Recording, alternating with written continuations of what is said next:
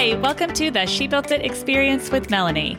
You're here because you want to scale and grow your business, master business strategy, and learn about new tech innovation. Join me and my inspiring guests as we dive into the topic of how how to create, build, scale, and operate the business of your dreams. In addition to being an entrepreneur, I'm also a twin mom and optimist who loves empowering you to experience the life that you crave. Magic happens when we focus on the part of ourselves and our business that brings us joy. So grab a coffee or cocktail, get comfy, and let's dive in. Mitch Gilbert is a graduate of the University of Chicago with a bachelor's degree in public policy. After college, she became obsessed with women's health and sportswear apparel. She started business school after falling in love with sportswear design and then earned a full scholarship to build Oya. Prior to that, she was a Deloitte consultant and the chief product officer at a sportswear startup.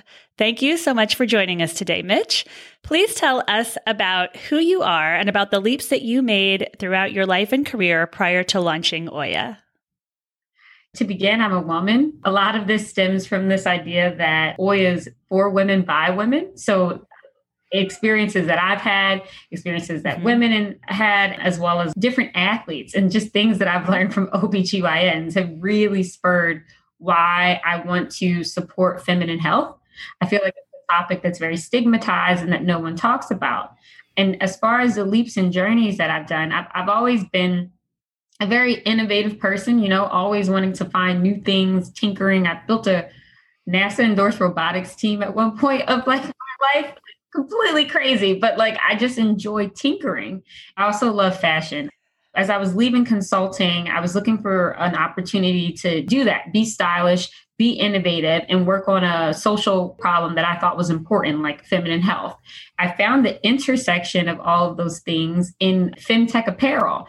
I was lucky enough to apply to business school, get a full ride to come here. And since I've been here, we've raised a good amount of capital and it's been a journey and I'm just learning and growing every day. I'm at UCLA Anderson. I'm such a big fan. It's so sunny. It's great. Share success. Like I, I highly recommend it to anyone. What gave you the courage to launch Oya? And can you tell us about your product?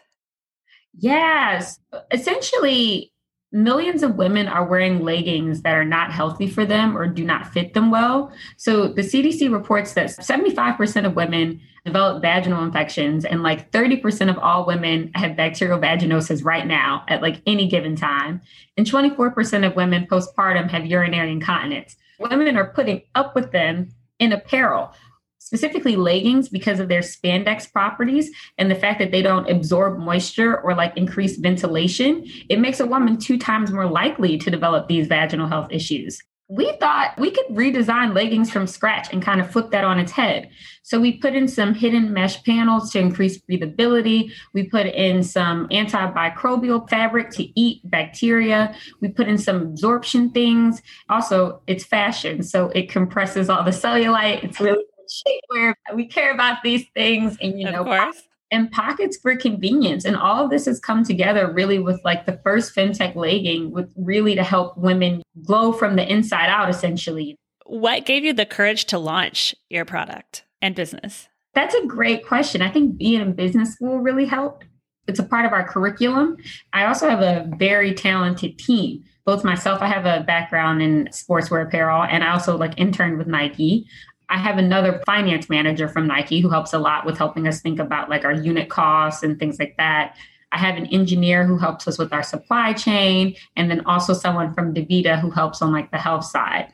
In addition to great mentors across manufacturing, health, and marketing. And so all of these things come together to give me the confidence because I think I'm a little risk averse and I'm not necessarily one of those people who are like, let's just do it, you know, I get It can be scary, but not too scary to where we don't make the leap, to where we don't move forward and say, I'm going to make this happen. I think everyone has their own approach. You know, some people just jump, some people need a lot of scaffolding. And I think it's just figuring out what your risk tolerance is and trying to figure out what needs to be true in order for you to make that leap and really work on attacking that list for you. How do you hope that your product will inspire women? So, when starting this journey, I knew that feminine health was an issue in, in, entirely. I wasn't prepared for how much shame and stigma came around it. Like a lot of women want to feel beautiful, and having a beautiful vagina is a really important part of it. yes. and healthy. Yeah, a healthy one. It's really important to like a woman's sense of well being, right? If you're thinking about all these issues that I was just listing statistics for, a lot of women are suffering in silence or they don't know or they're not going to get the proper care and the proper help. And so when thinking about our brand, I really want women to know that their feminine health matters, that mm-hmm. it's okay to say that, and that there are resources out there or things that they can do to help take care of their feminine health. And, and really back to that idea of like helping women glow from the inside out. Oh, I love that.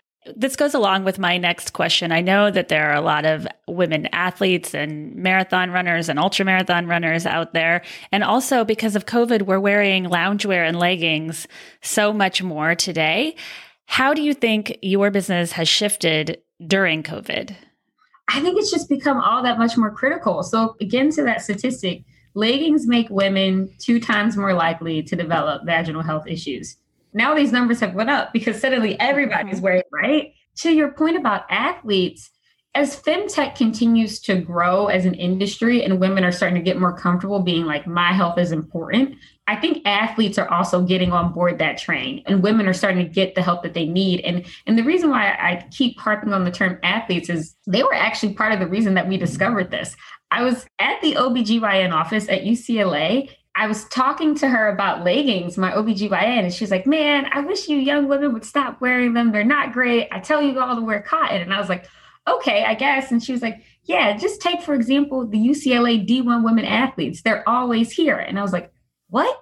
Wow. They're always sick. Interesting. Yeah. And we started interviewing other OBGYNs, and there were different populations of women. So it was recent moms, like postpartum, they're struggling with different issues. You have athletes, you know, who are always sweating in their spandex, different issues. And so when I think about the future, I want women to recognize that they are issues that they're not stigmatized and that they can get help and and i think about more femtech products coming out onto the market to support women as they get more empowered.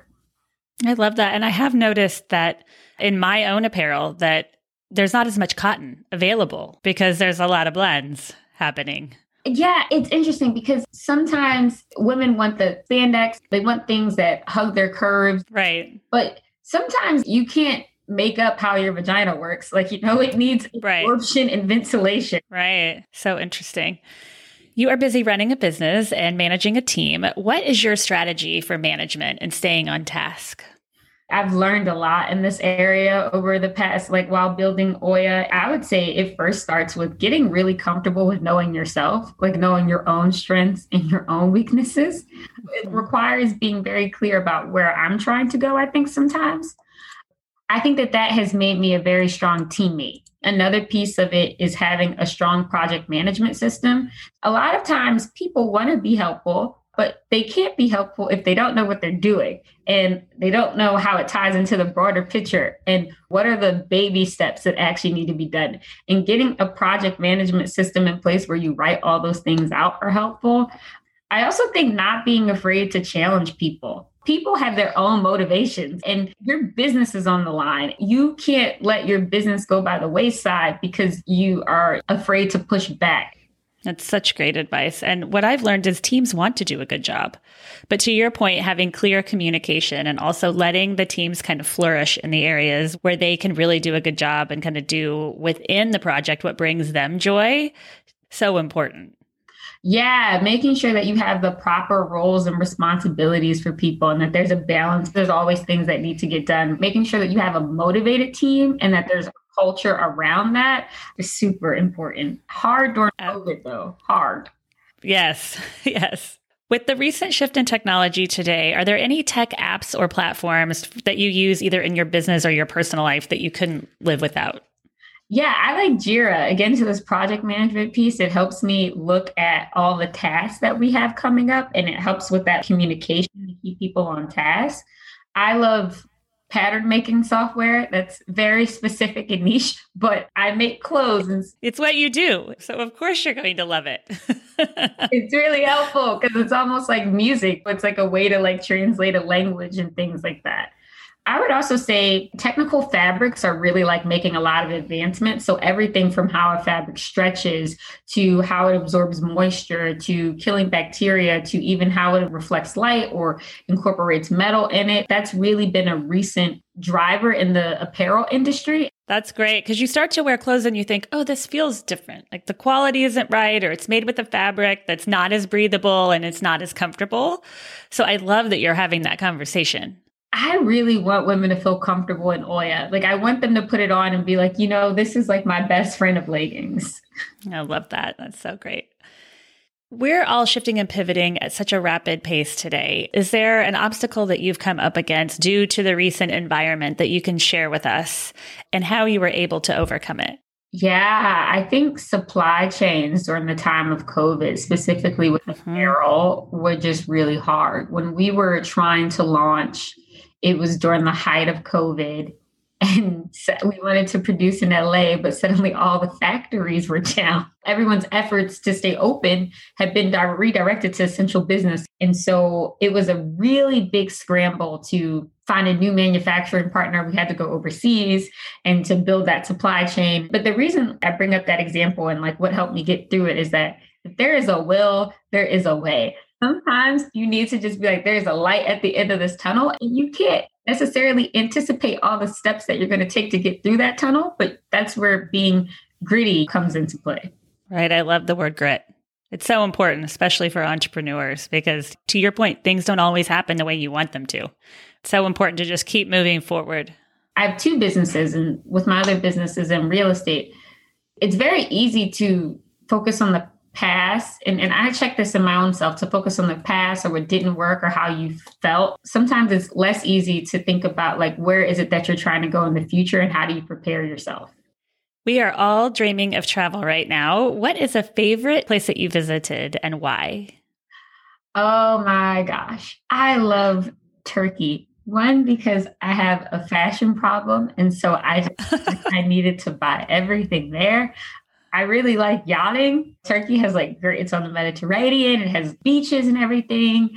I love food, and the food was just so exciting because not to be a nerd again, but Turkey has been conquered by so many empires. And so they have this like weird influx of like, or like it's like a combination of different cuisines and, and it's super fresh.